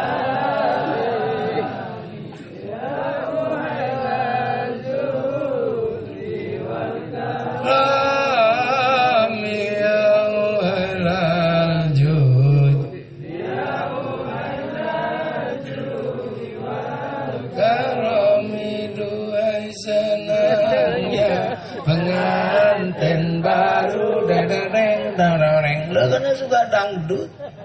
Coba yang orang Cirebon Tarling. Pemuda idaman jadi impian. Pemuda terlalu semangat dengerinnya. Suaranya terlalu bagus.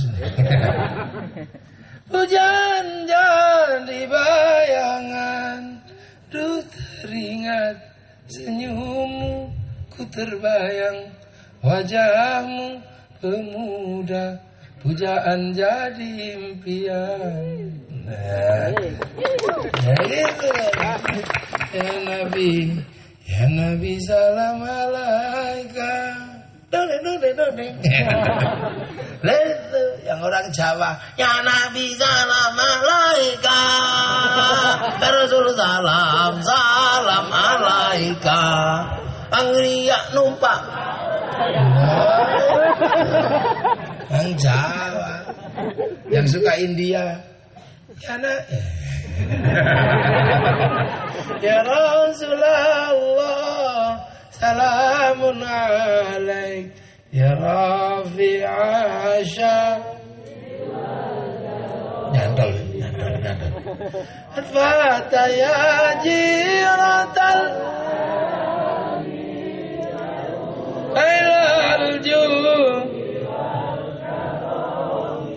तुम ही हो मात रोए तुम ही हो Nah ini makanya ada yang model kayak Habib Syekh ini, ada Habib Syekh, ada Habib siapa Bidin, ya nana, ya nana, ya nana, ya nana, ya nana, Nabi Muhammad, dari kalmat min Allah. Ya nana. Ya saya nggak bisa saya orang Indonesia yang bisa oh, oh, oh gitu ya orang Yaman. Tapi saya turunan Yaman, eh bisa. Saya nggak bisa, tapi kalau depannya taruhan saya. Bagusan saya kalau depannya. Tapi pas kokoknya nah, nggak bisa. Padahal yang mahal kokoknya itu. Nah ini loh ya. Nah, lah, ini kan indah lah. Orang Kerawang nggak ngerti maunya apa. Mau basicnya dangdut, basicnya tarling. Begitu kena sim tuturun, ya nggak ngerti tapi seneng. Akhirnya ke mana-mana bawa bendera. Ya nana. Ada? Ada, ada tulisannya. Yang nulis Rasulullah ada,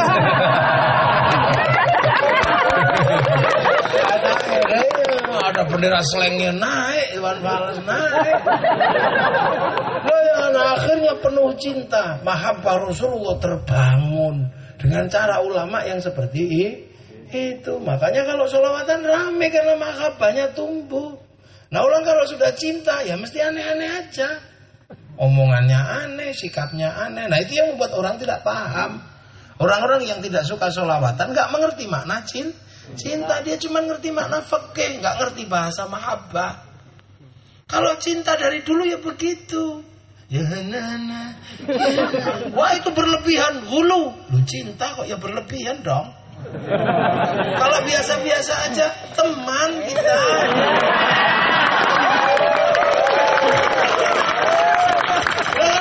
Kalau cinta ya berlebihan dari dulu. Wajahmu seperti purnama kekasih. Lah apa bedanya dengan anta Syamsun, anta Badrun? Aku ingin hidup semati denganmu kekasihku. Apa bedanya dengan ya Rabbi bil Mustafa belik maqasidana? Eh?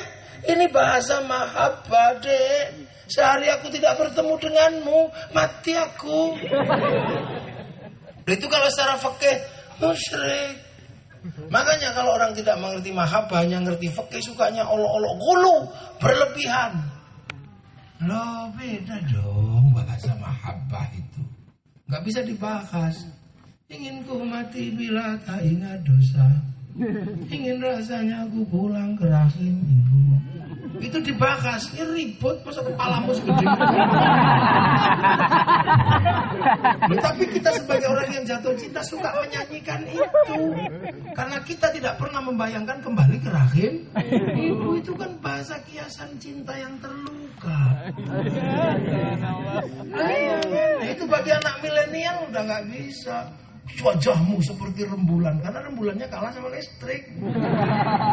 Rayuan cinta anak milenial bukan begitu. Rayuannya beda. Dek, apa yang? Apakah bapakmu sipir penjara? Kenapa mas? Kau mampu memenjarakan aku dan memenjarakan dalam hatiku. Jadi anak milenial biasa aja. Nah, makanya kalau cinta tidak usah dibahas. Roma Irama punya lagu cinta yang musyrik ada. Ku tahu rumus dunia. Emang kamu ngerti rumusnya dunia? Kayak Allah aja mah. Lah orang kalau cinta itu apa pun dilibatkan, bahkan Tuhan pun dilibat, dilibatkan. Pacar hilang itu nanyanya bukan ke lewat SMS, nanya Allah.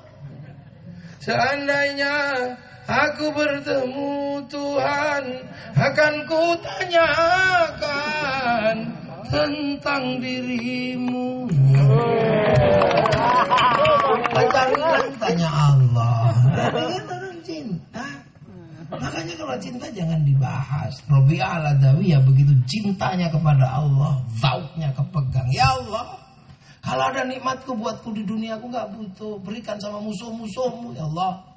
Kalau ada nikmat buatku di akhirat aku juga nggak butuh. Berikan sama kekasih-kekasihmu. Kalau ibadahku karena takut neraka, bakar aku di dalamnya.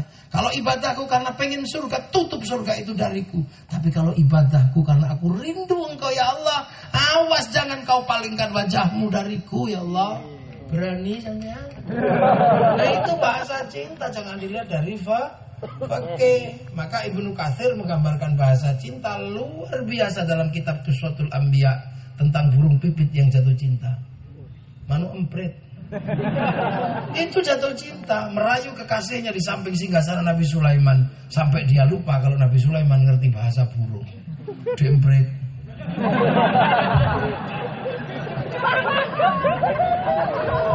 Oh kan kayaknya gitu dempret. Apa mas empret? I love you. Pret. Itu di pret ini si empret ini marah Emprit yang segini langsung naik pitam. Merasa dihinakan. Dempret. Aku cinta padamu. Jangan kau sepelekan cintaku padamu. Kalau aku harus membuktikan cintaku padamu dengan meruntuhkan kerajaan Sulaiman ini, akan aku runtuhkan, kan kuporak-porandakan, kan kurebut mahkota Sulaiman, kupersembahkan padamu sebagai tanda cintaku padamu. Itu burung pipit yang segini.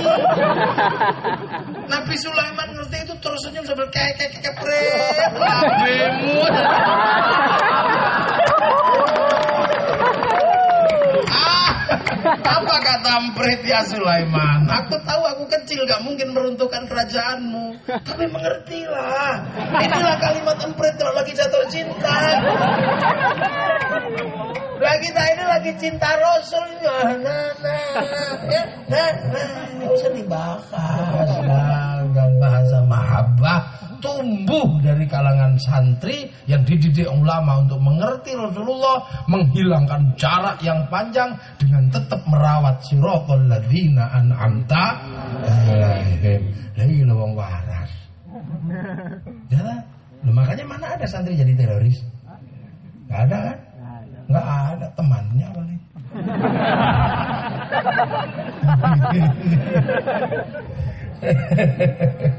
Allah, ngaji santri itu enak. Gini aja, kita berdua di sini, nggak ribut, nggak. Ya, nggak ribut biasa. ya kan? Beliau berjubah, saya enggak. Kalau saya berjubah susah soalnya. Maka tak potong yang separuh jadi sarung, yang separuh jadi baju takwong. Selebihnya tak pakai gini ya. Ya saja. Iya, ini. Makanya kemarin waktu di istana saya nggak pakai sarung, nggak pakai celana, nggak pakai apa ya begini ini. Ini. Nah, akhirnya loh itu kok bisa ada yang mengatakan presiden mengkriminalisasi apa pemerintah mengkriminalisasi ulama sejak kapan? Emang ulamanya yang kriminal? Buktinya apa? Ulama dikriminalisasi enggak lah. Saya membuktikan bahwa pemerintah tidak melakukan kriminalisasi. Karena pemerintah manggil saya ke istana, seorang ulama yang tampangnya kriminal. Kita ini rambutnya panjang apa? Coba karena kita ketemu di sini. Coba. Coba ketemu kita ketemu di warung gitu gak ngerti. Pasti dia mau coba dari mana Baru ketemunya di sini semua tahu. Coba kita ketemu di tempat lain itu lagi beli dawet langsung Allahumma barik lana. Atau tak deketi auzubillah yang kita yang tampang kriminal jadi hadirkan di istana. Masa ulama dikriminalisasi enggak lah. Ya tapi itu biar menjadi urusannya Habib lah. Kan sesama Habib.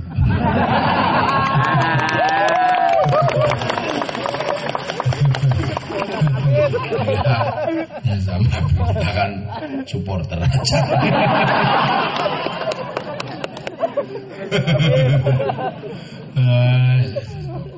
Ajib, ajib. Insyaallah. Khair, khair. Nah, bukan urusan Ini yang punya urusan. Yang menertibkan klan kan urusannya ini. Iya. Iya iya. Sambil makan kukur anggur. Ya.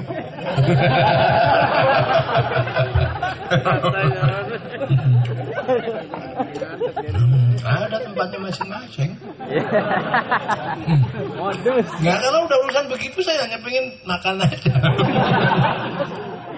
saya nggak ingin ngapa-ngapain daripada keliru. Pangkat lu apa? Makanya saya pernah ditantang kelahi sama karateka dan pat.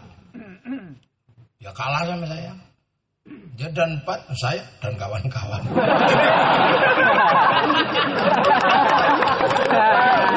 kawan-kawan. Baru dan empat. Sombong, belum tahu kita dan kawan-kawan. Konyol dia mau kita dan kawan-kawan. Sama-sama dan. Kita dan kawan-kawan. Iya, ada punya hadam, aku punya kodam. Ya ini lah, ini Indonesia gitu. Nah ini umat Rasulullah, mohon tolong saja. Kita ini umat terakhir, ibarat sungai kita ini posisinya di muara. Sahabat itu sumber hulu di sana. Kita ini muara. Sampai carilah muara sungai Sisadane. Betapa bersihnya di hulunya sana. Sampai di muara, Masya Allah. Ada bangkai kambing. Ada yang ee. Ada yang nguyuh curada. Warnanya. Nah ini kita ini umat akhir. Ya biasalah campur-campur begini. Jangan kemudian umat akhir mau dimurnikan sebagaimana umat di zaman roh Rasul. Habis kita. Habis. Yang bisa cuma satu dua. Tapi jangan Islam kafah. Ya kamu nggak apa-apa. Kalau kamu punya konsep hilir kafah, aku juga punya konsep hilir nusantara. Ada yang punya konsep hilir namanya berkemaju, kemajuan. Ada punya konsep hilir, konsep hilir muara namanya hadori Malaysia. Ada yang punya konsep namanya apa?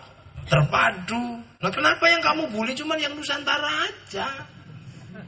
Yang Islam Nusantara aja yang kamu bully, yang lain kok gak kamu bully. Pasti ada yang salah deh dengan kamu.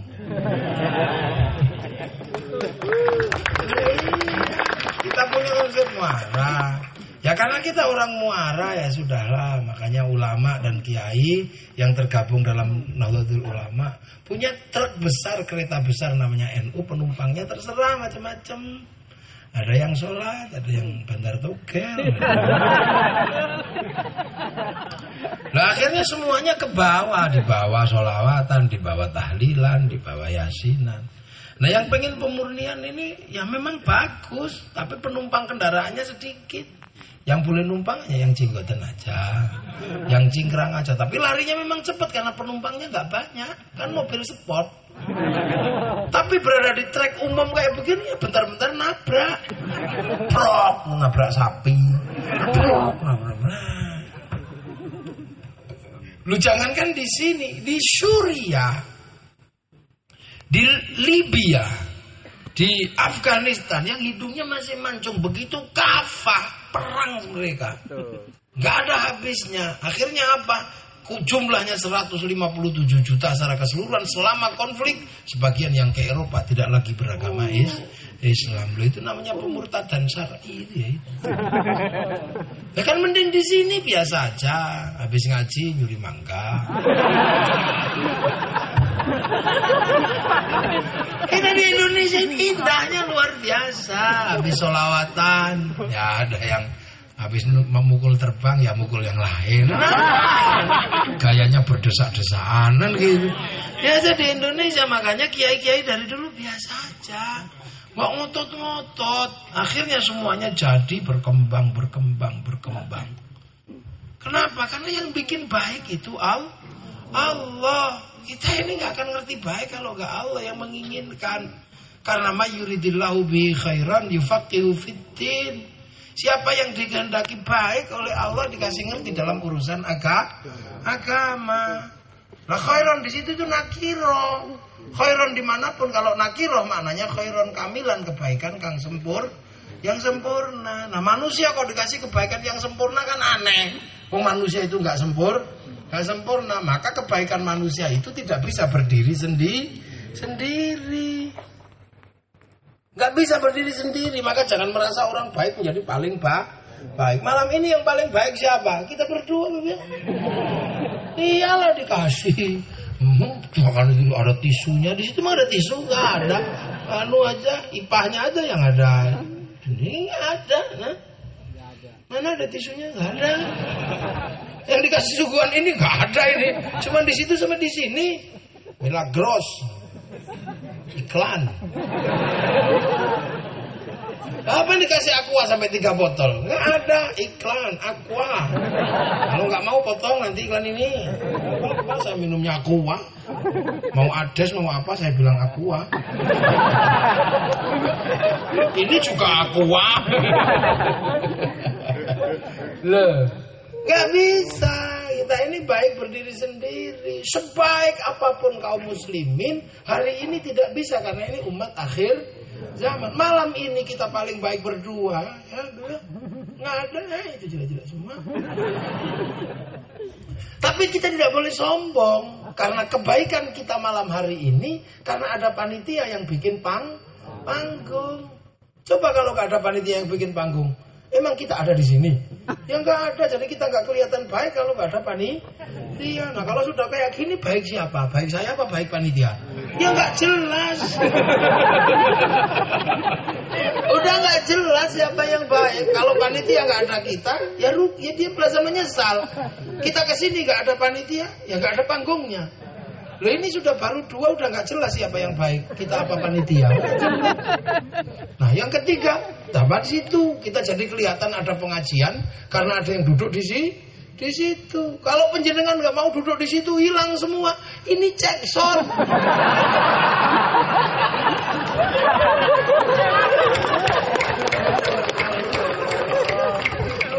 ya Allah, ini cek shot.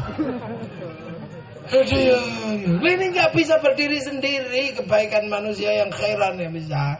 Sampean di, di, di, di situ bisa tenang karena ada yang masang ti, tikar, ada yang bikin tenda. Apa sampean tahu yang bikin tenda tadi sholat duhur? Tahu. Orang pensilnya juga nggak tahu tadi sholat isya udah apa belum. Karena pakai sepatunya sebelum duhur. Terus kita di sini dikasih makan enak, tenang. Apakah kita tahu? Di sini makannya enak kan karena ada garam. Kerawang apa punya garam? Gak punya. Yang punya garam Pati, Kudus, Madura, Cirebon. Terus dikirim ke sini. Siapa yang ngirim? Sopir truk. Sampai yang tahu, sopir truknya nggak mampir di warung remang-remang. Lah pengajian ini baik coba. Karena ada orang Jepang yang bikinkan mie. Kalian pergi haji begitu bangganya beribadah. Kembali dengan mabrur. Tapi kalian pergi haji diantarkan oleh orang Yahudi yang mampu bikin pesawat. Kalau nggak ada pesawat Yahudi, renang kamu. Terus gua mesti bilang wow gitu. ya Pak Habibie suruh bikin pesawat gak jadi namanya tetuko sing teko ratu kutuku sing tuku ra. Iya, istri kita ini cantik-cantik. Iya, karena pakai bedak dari Prancis. Nasrani. Coba kalau bedak Cirebon. Oh, pelompeng semua. Kebahagiaan kita di setiap malam menunggu malam syahrul lali dengan ngerokok Cina yang buat. Iya kan, gudang garam, samsu, sampurna, apa? Terus kita apa yang kita berbuat? Istri kita indah. Kalau head tidak ke mana-mana, yang bikin softtek bukan kita. Orang sana tuh yang bikin. Ada yang mereknya mahal, Afail. Tahu saya. Lah istriku perempuan, bebe.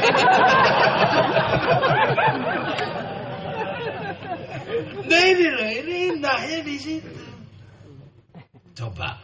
Nggak ada yang bisa berdiri sendiri. Makanya kalau baik jangan merasa paling baik. Baik, paku keluar dari kayu, pakunya jatuh. Tapi ketika nempel bersama kayu, dia jadi bangunan. Kita ini kan sekarang ini suka hancurkan Yahudi, naiknya Rubicon. Bashim As'ari ketika mengatakan mantasyabba biqaumin fahuwa minhum, jangan siapa yang menyerupai kaum maka dia bagian dari kaum itu. Bashim tidak mau bayar pajak menggunakan gulden karena gulden uang Belanda. Kalau kalian mau ambil sapi ambil, tapi aku sudah mengatakan menyerupai kaum adalah bagian dari kaum itu. Dan Gulden adalah bagian dari Belanda. Enggak mau. Kalau mau sapi ambillah. Nah, akhirnya pondok tebu yang dibakar sama Belanda. Tapi besoknya semuanya minta maaf kepada Kiai Hashim. Karena cerobong pabrik gula cukir meluntir jadi angka delapan. Nah, itu baru. Oh Indonesia Pancasila haram. Tapi setiap hari beli pakai uang Indonesia. Ada stempelnya Pancasila coba dilihat. Rokok haram. Hidup di Indonesia 174 triliun masuk APBN. Kalau rokoknya haram, cukainya haram, masuk APBN, APBN-nya ha, haram. Bangun jalan-jalannya ha, haram. Maka orang yang mengharamkan rokok dosa lewat jalannya pemerintah. Nah, maka jadi orang baik itu hati-hati-hati. Kalau sudah baik jangan merasa paling baik. Baik, begitu. Mari kita tegakkan khilafah. Jangan sampai Islam tercampur dengan yang apa pun, yang lain. Nyablon bendera. Alat sablonnya yang bikin Jepang. Tintanya dari Cina. Yang jual mesin fotokopi Cina. Nah. Ora Islam, bapak. Oh punya apa lo? Terus gue mesti bilang, oh gitu. Kata anak saya. Terus gue mesti bilang, oh gitu. Makanya kalau orang sekarang ini dari gak bisa jangan sok-sokan. Seolah-olah kita berpisah, tapi di balik itu kita bercengkrama dan saling sandra dalam rokok, dalam uang, dalam apa, tidak bisa. Ya, ya gitu ya. Hmm? Ada yang kerja di pemerintah, ya benar ini. Nah, yang kerja di pemerintah dapat gaji. Apa pemerintah dia diolo? Oh, ini, ini lah. Kalau Kimaru Yakmilu Asfaro itu ya. Kimar yang bawa catatan. Orangnya itu itu juga. Heran saya. Perasaan pinter-pinter tapi kalimatnya bodoh. Ini pasti sedang memancing, dia sedang mengail. Orang pinter kalau berkata bodoh, kalimatnya adalah pancing, pancingan. Oh, untung santri ini paling ngerti, nggak mudah terpancing. Goreng apa saja, biarkan, jangan diangkat. Biar kosong di penggorengan. Imam Ghazali gak paham Quran, gak paham sunnah. Udah biarin si Arifin Nugroho kan cuma presenter. Subhan Fawazir kan cuma penggemar moge. Udah gitu aja kok ribut. Hilang nggak ada yang angkat. Syabdul Qadir Al Jilani musyrik. Udah biarin anak kecil gitu aja. Syed Muhammad musyrik. Firanda udah biarin aja si Firanda. Itu kan viral dah. Udah kan sudah cukup viral. Udah. Orang tua Nabi masuk neraka. Oh, gorengannya nggak main-main. Cuman santri ini nggak ada wong gendeng carno. Akhirnya nggak ada yang diangkat dari penggorengan. Udah biarin hasilnya kosong di dalam wah. Wajan akhirnya apa? Negeri ini tetap tenang damai. Itulah Indo. Bilang tenang aja. Apanya yang aneh? Ya biasa aja. Ya. Sekarang ada yang digoreng. Presiden PKI. ya, PKI PKI lah. Yang penting presiden gua. ya kan gitu. Ya kita syukur punya presiden asik. Tampangnya kayak kita. Iya kan kita kan orang kampung. Jadi dia bagian dari kita. Kita banget gitu lah katanya. Bajunya kotak-kotak. Ya sudah gitu aja lah. Daripada yang serem-serem. Oh gitu lah enak kayaknya. Ya kalau bukan kita yang menghargai presiden, kita terus siapa? Iya, betul. betul. Siapa? Kalau bukan kamu yang menghargai presidenmu, apa bangsa lain menghargai presidenmu? Lurah walaupun kecil panggil Pak Lurah. Camat walaupun kecil panggil Pak Camat. Ini presiden. simbol kebesaran bangsa Indonesia terpilih secara demokratis. Kalau mau menang pakai cara yang jujur, jangan olok-olok dong. Emang ibu-ibu. Dasar mama. Apa jadi olok-olok biar harganya murah. Ini kerudung berapa bu? Lima ribu. Ah jelek ini, ini, ini. Begitu sampai seribu dibeli untuk pergi pengajian. Wong itu ibu-ibu itu kayaknya begitu. Apa-apa olok-olok biar harganya murah. Seperti sekarang ada orang bikin organisasi nggak ada isinya. Kayak bikin kolam nggak ada ikan ikannya maka cari kolam ikan kolam lain ini bid'ah ini musyrik ini bid'ah musyrik waduh iya bid'ah ya. Musyrik akhirnya. Ya sudah begitu kita tele begini serok pindah. Pindah ini tiga orang memang iseng. Yang satu bilang anjingmu kok bagus? Kambing anjing apa? Yang satu bilang ini anjingmu dicuci berapa kali? Kok bulunya bagus anjing anjing kambing. Bertiga begitu. Kambingmu tak beli. Aduh udah tiga orang ini. Pasti anjing beneran kayaknya. Kalau tak bawa najis kalau tak pegang ya har, apa tak jual? Ya haram. Ya udah deh sudah bawa aja katanya. Gratisan malahan. Dia lupa mestinya pukul dulu mbak apa kuku. Nah makanya kadang kayak gini kita tetap butuh tawasobil hak atau tawasobil sabar karena santri itu kadang sok-sokan. Mau ke mana? Jual kambing ya Udah tak doakan insya Allah kambingmu laku. Kambing mau pakai insya Allah ya. Pasti laku, pasti laku. Enggak, jangan bilang itu bilang insya Allah. Ya kalau nggak laku mahal tak jual murah. Jangan pakailah insya Allah. Enggak ya, laku laku.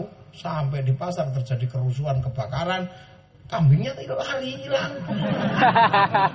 Akhirnya kambingnya kan dia pulang. Ketemu kiainya.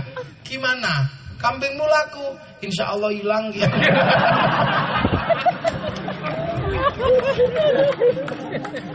Kami kok insya Allah hilang.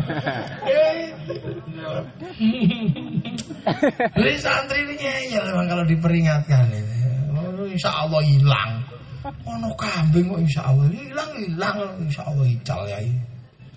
Nah ini makanya kita saling mengingatkan seperti ini karena ini eranya saling provokasi untuk pindah ruang gitu loh. Iya. Jenengan sekarang diprovokasi yang sabar.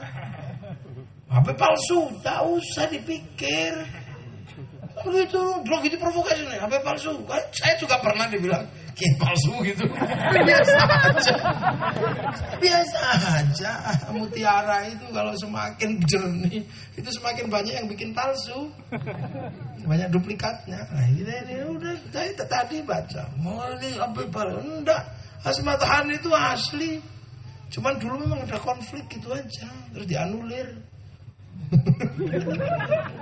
ya udah gak usah ribet lah. Orang baik, pinter, jenggotnya ya bagus. Tiba-tiba apa-apa. Kita juga pernah dianulir gitu aja kok repot. eh, ya. ya kan gitu. tadi baca itu, oh, ini orang ini keplek semua buka pun satu. Oh ternyata yang bakul elektronik. Oh nggak usah khawatir tenang aja. Masih punya orang tua. Ada emang klan yang ke Indonesia itu dua klan. Ada klan lama ada ada klan baru.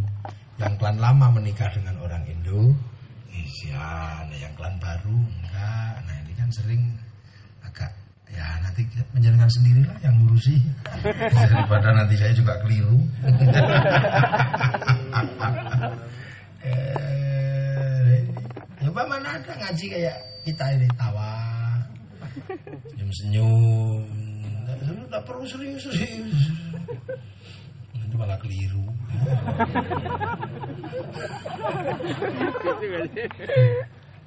Ada kemarin saya lihat di YouTube itu ada Siapa engkau kiai?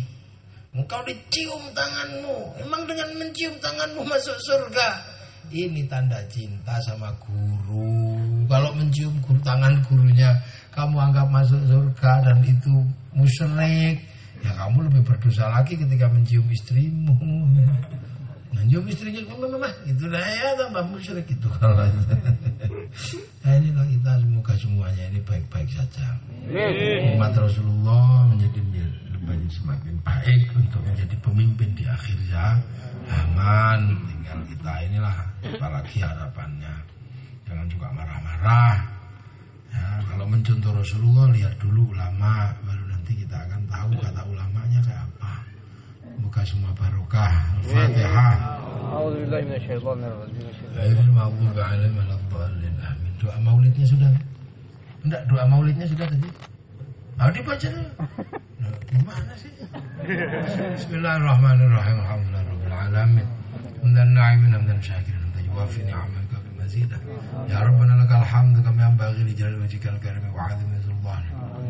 افتح علينا فتوح العارفين بحكمتك وانصر علينا رحمتك وذكرنا ونهزنا هذا الجلال والإكرام. بنتك يا الله بشكر رسولك يا الله.